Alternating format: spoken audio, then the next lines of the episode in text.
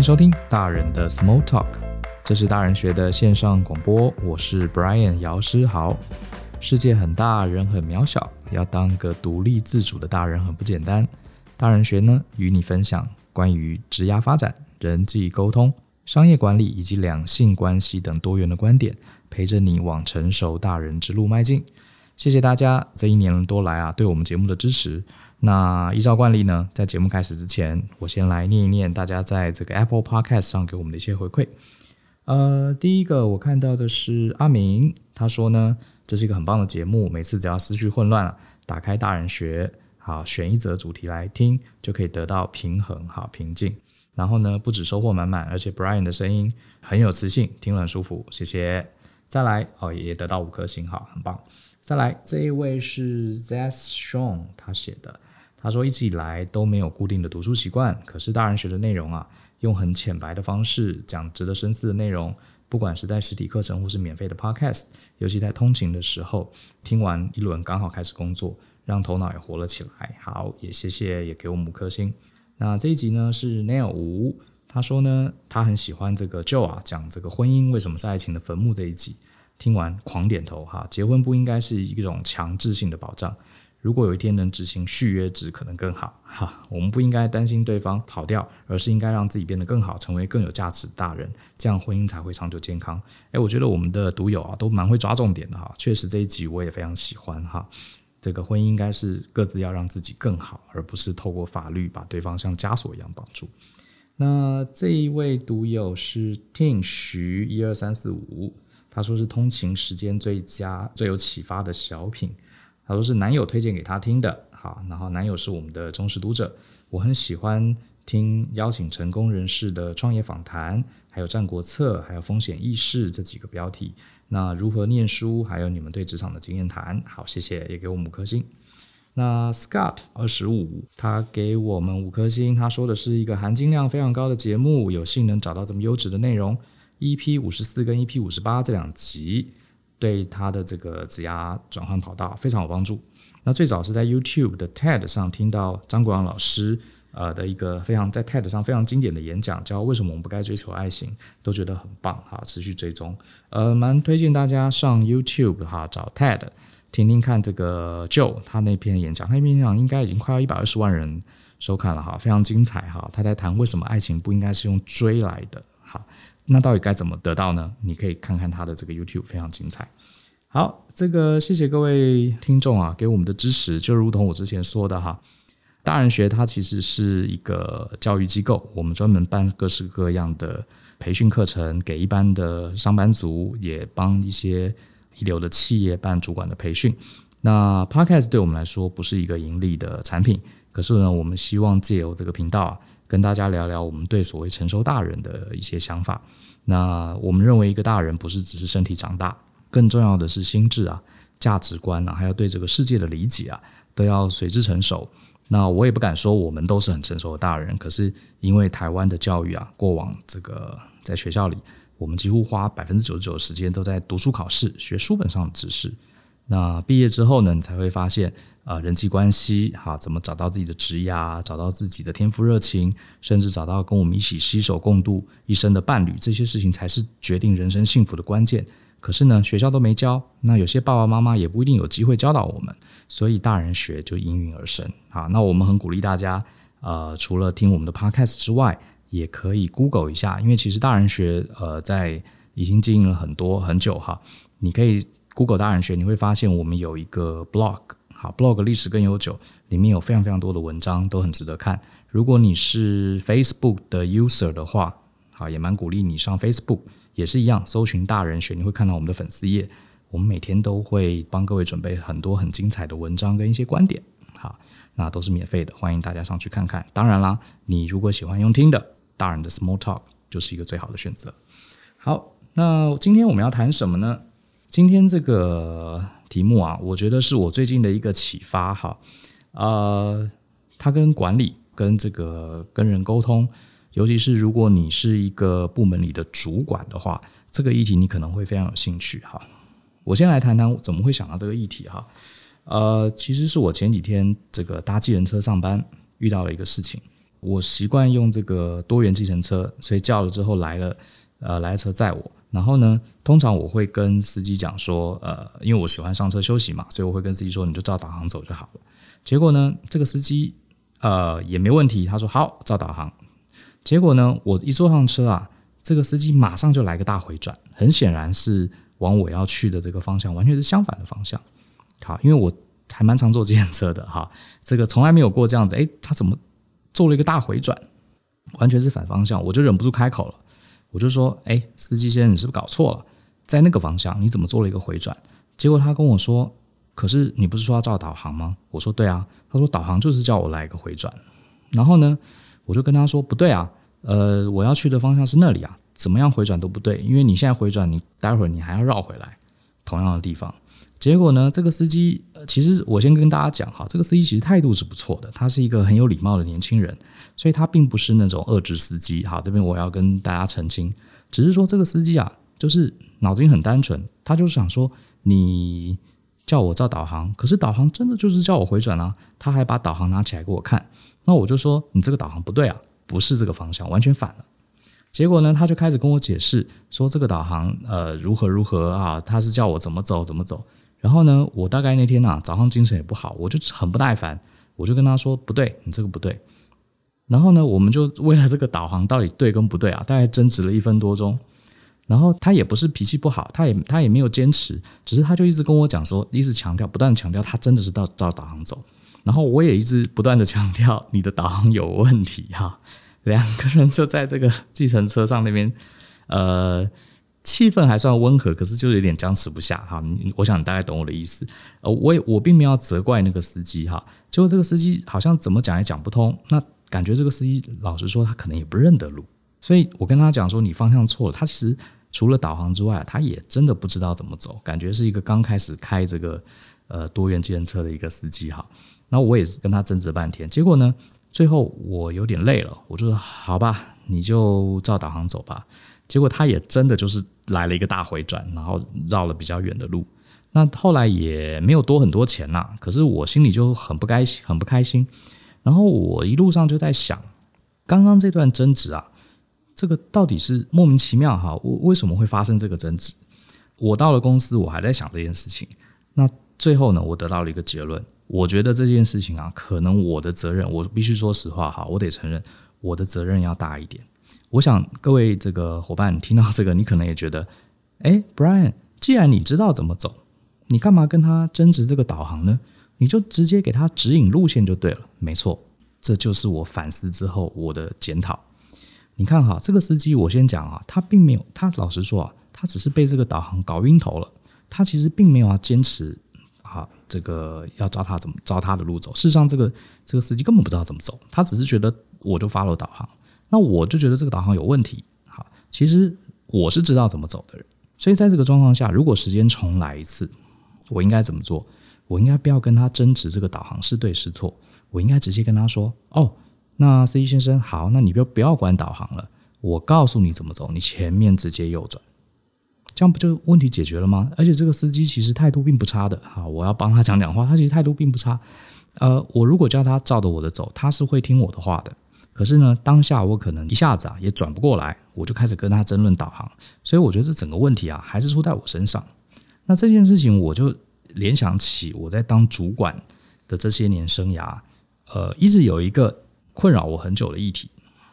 呃，我想啊，这个如果在座你是一个小小的 leader，或是你是一个公司很大部门的主管都好，我猜你一定看了不少管理书。我们从小，像我很年轻的时候就开始对商管很有兴趣，我都看了很多管理书。你会发现啊，这些管理书几乎清一色啊，在强调一个论点，就是说我们要给员工自主性。好，我们要让员工有足够的自由，因为呢，既然你请了这些专家来，专业的人来，你就应该让他自由去发展。好，不要过度限制员工，然后不要什么事情都给员工太明确的命令，然后命令他这个，命令他那个。好，你要让员工自己去做决定，自己去思考。我想，我们从小到大都是被这样的一个，主要是西方来的这些管理书啊，给给喂养哈，给熏陶的。所以我自己真正当了主管的时候，呃，我也是抱持这个想法。那甚至我自己在当呃员工的时候啊，我也常常觉得有些老板啊，给我们非常非常明确的指令，哎，你怎么做怎么做。好，那我们有时候这个给他一些建议，他也不听，我们就觉得，你看这个老板就是我们管理书里面讲的那种很烂的管理者。我以后啊，绝对不要像这种管理者一样，我一定要给我的员工怎么样更大的自由的发挥的空间。可是呢，书是这样写没有错，哈。你看到清一色的主流的这些管理学者也都是这样说，可是等你真正当了主管之后，你发现其实事情不是这样子的。举个例子，就像计程车，其实我是可以直接跟计程车司机讲说：“哎，你前面哪里右转，前哪里上高架，哪里再下来。”我是可以给他这么明确的指令，他其实也会听。可是我们当主管的人啊，有些时候就是很矛盾，我们又觉得说：“哎，你既然是你是开车的人，你应该让你有决定权。”好所以这里面我不知道各位有没有听出来啊？这里面其实就陷入一个两难，呃，什么样两难呢？一个就是刚刚讲的极端，就是说我们尽量让员工自己做决定，我们允许他犯错，然后呢，我们允许他这个有足够的自由空间。可是另外天平的另外一端呢，啊，就是说我们要给员工明确的指示，告诉他怎么做，这样他就不用伤脑筋。可是这两个到底哪一个是对呢？啊，我想你真正做过管理者的人啊，你就会发现，其实这两个都常常会遇到问题。你说要给员工这个呃足够的空明确的指示，可是你会发现有些员工啊，他有他的想法，你也不能不听他的。你给他明确的指示，他就变得说啊，反正老板叫我往东，我就往东，我就是一个机器人哈，照着老板的指令做事。那这个就不就是违背这些管理书讲的这些观念了吗？员工就不会成长。可是我也得说，你往天平的另外一端也不对。就像我今天，我基本上是给这个小黄的驾驶员。足够的弹性，可是他卡住了。好，那我又不跟他讲答案，所以我们两个在那边争执到底 GPS 是对是错。呃，遇到这种状况，我直接给他指示。事实上，我觉得这个司机他可能也期待我给他明确的指示，告诉他说左转右转就好了。所以你看，天平的左边跟右边啊，其实都不对。我自己当了十几年的管理者啊，我自己也常常在这里面，到底怎么样才是对的哈？我给员工非常大的这个弹性。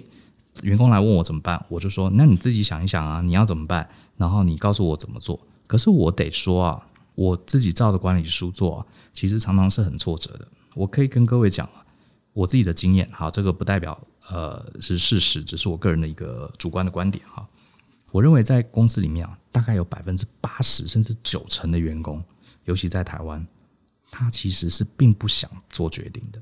呃，当然你可以赞我，可是我觉得我自己在美国、在台湾工作了这么多年，我的感觉就是这样。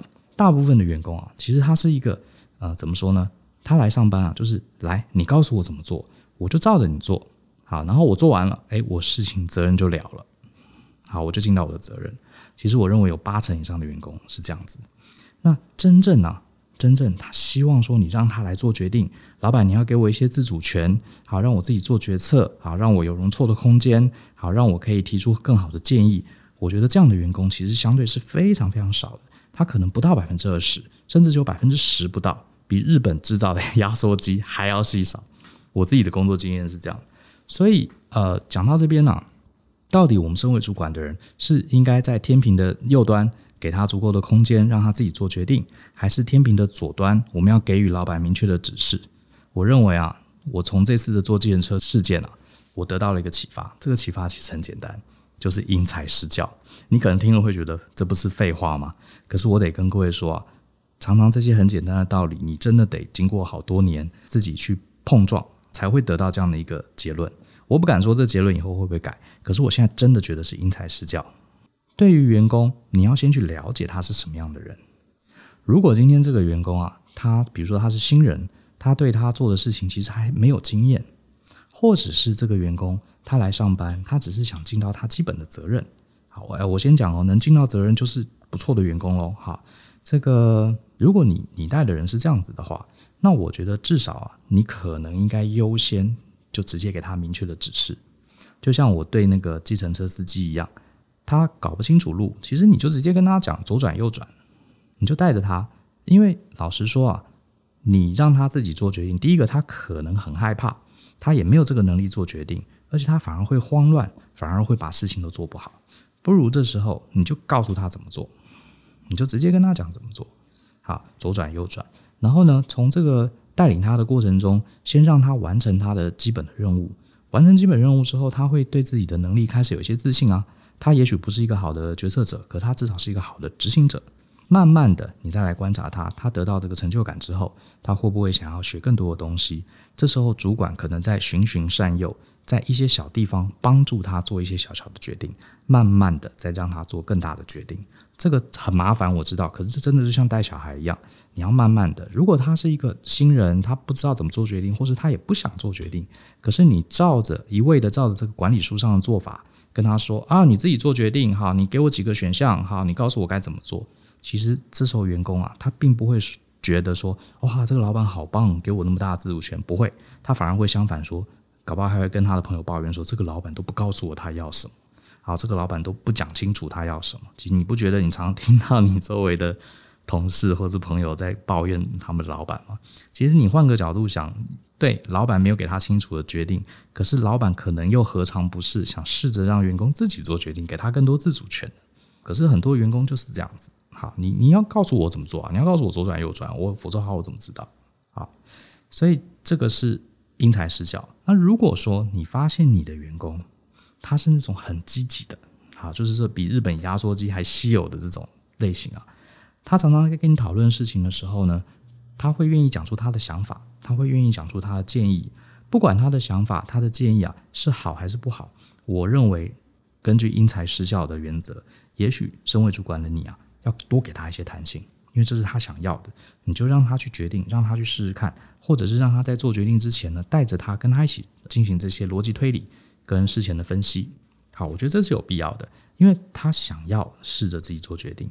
那我得说啊，当一个人啊，他真心想要自己做决定，他真心想要独立自主，好，自己做判断的时候，这时候你再给他这个机会才是有意义的。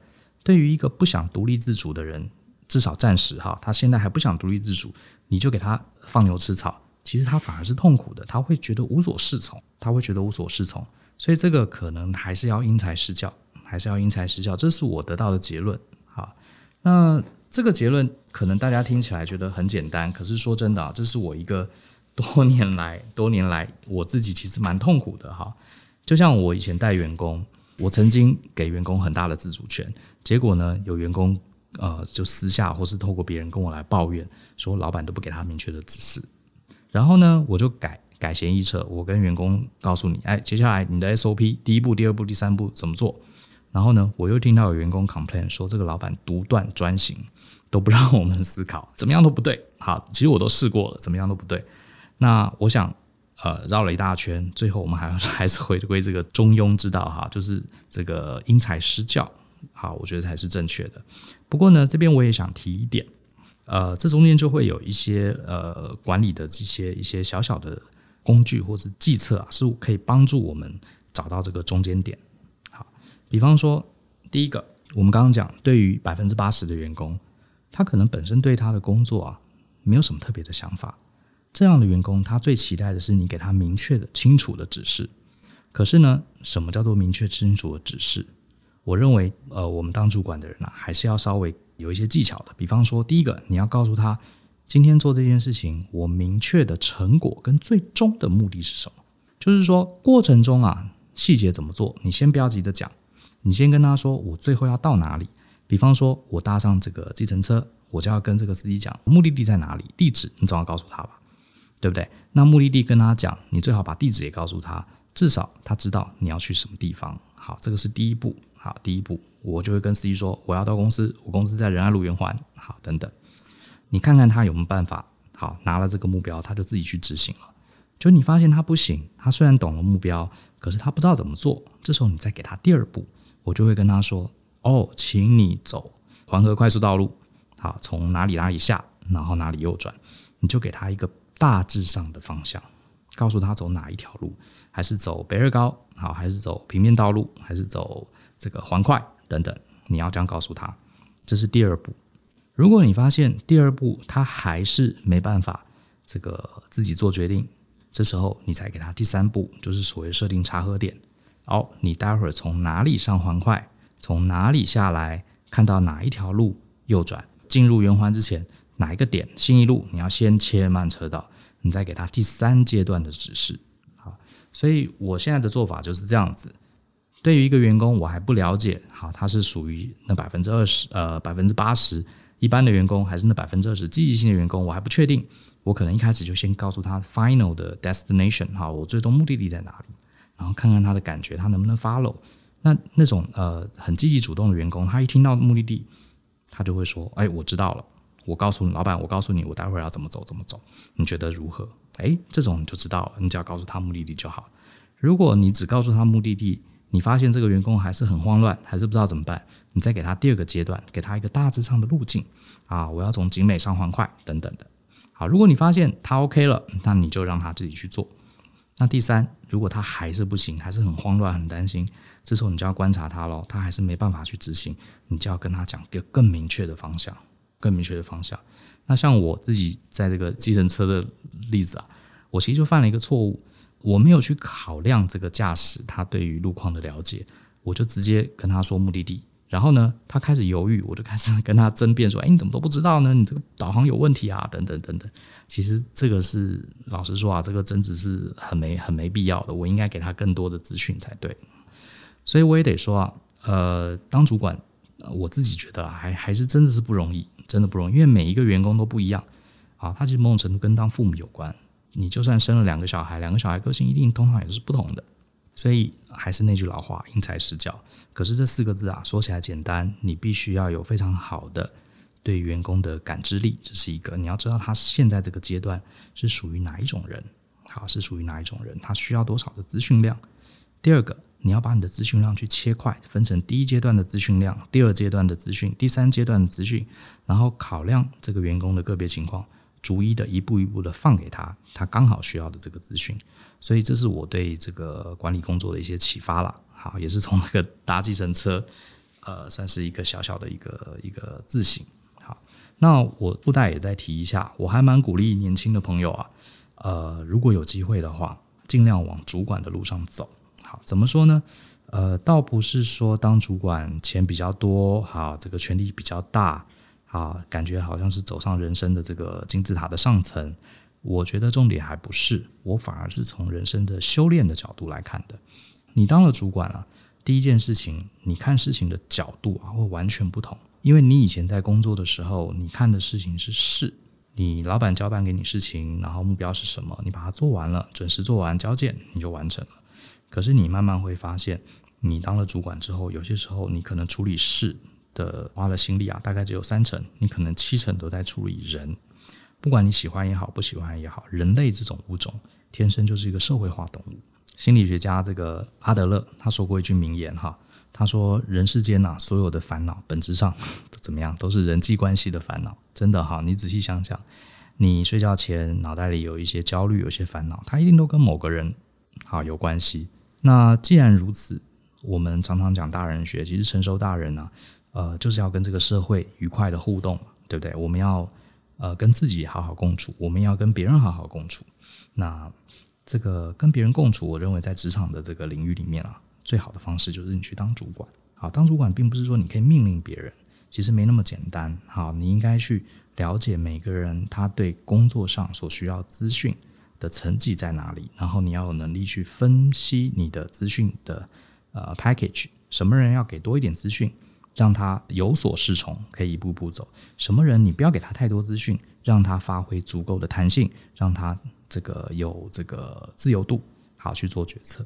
我想这是一个对我们人生来说一个非常非常好的修炼。啊，那如果你在公司里面表现很好，这个有机会升主管，我认为你应该去试一试。好，做得好做得坏都不重要，没有人天生就会当主管的。好，你从这个方面呢、去尝试看看，不管做得好或是。做的差强人意，我觉得对你的人生、对你的价值观呢、都会是一个非常非常好的修炼。好喽，那我们今天就这集就先聊到这边，希望大家有些有些收获。好，尤其是如果你现在是当一个 leader 的话，也许今天我这段这个从搭计程车挫败啊，以领悟出的这个管理心法，也希望对你有一些小小小小的帮助，好不好？那希望你喜欢今天这集节目。那如果同样的哈，你对我们的节目啊有任何的想法意见，很鼓励大家可以在这个 Apple Podcast 下面留言给我们。那我们会在下一次的节目中啊，就像刚刚一样，去朗读大家给我们的回馈跟留言。如果你愿意给我们五颗星，我们当然会非常非常感谢。哈，另外呢，这个我们其实有 Facebook 的粉丝页，你只要搜寻“大人学”哈，大人小孩的大人学习的学，你就可以看到。呃，我每次这个节目出来都会在粉丝页 po 文，所以你对这集节目有一些想法，如果你用的不是 Apple 的 Podcast，你可以直接在我们的脸书的大人学粉丝页，在这集节目的贴文下面说说你的看法。好，我们也会不定期办一些有趣的活动，像是上次就送了这个呃雅尼克董事长的书籍，好，还蛮多人得到的。那更多精彩内容，鼓励大家可以上我们的大人学的部落格，啊，大人学的部落格，你用 Google 打大人学都可以找到，好不好？那当然，我们也有很多很多很棒的线上课程，还有我们的实体的工作坊都非常精彩。我们其实大人学每年大概会服务差不多五千多人次的学生，这里面包含除了台湾之外，也会有从美国回来的，呃，有从香港、大陆，还有马来西亚、新加坡，他都有人特地来上我们的课。所以这里呢，有非常非常多很厉害、很优秀、很重思考的学员。所以有机会啊，等疫情结束，大家比较方便出门的时候，也欢迎你来上我们的课程，好不好？那记得继续追踪我们的粉丝页，然后呢，好好的享受我们分析给大家的这些内容，继续跟我们一起相信、思考、勇于改变。那我们就下次见喽，拜拜。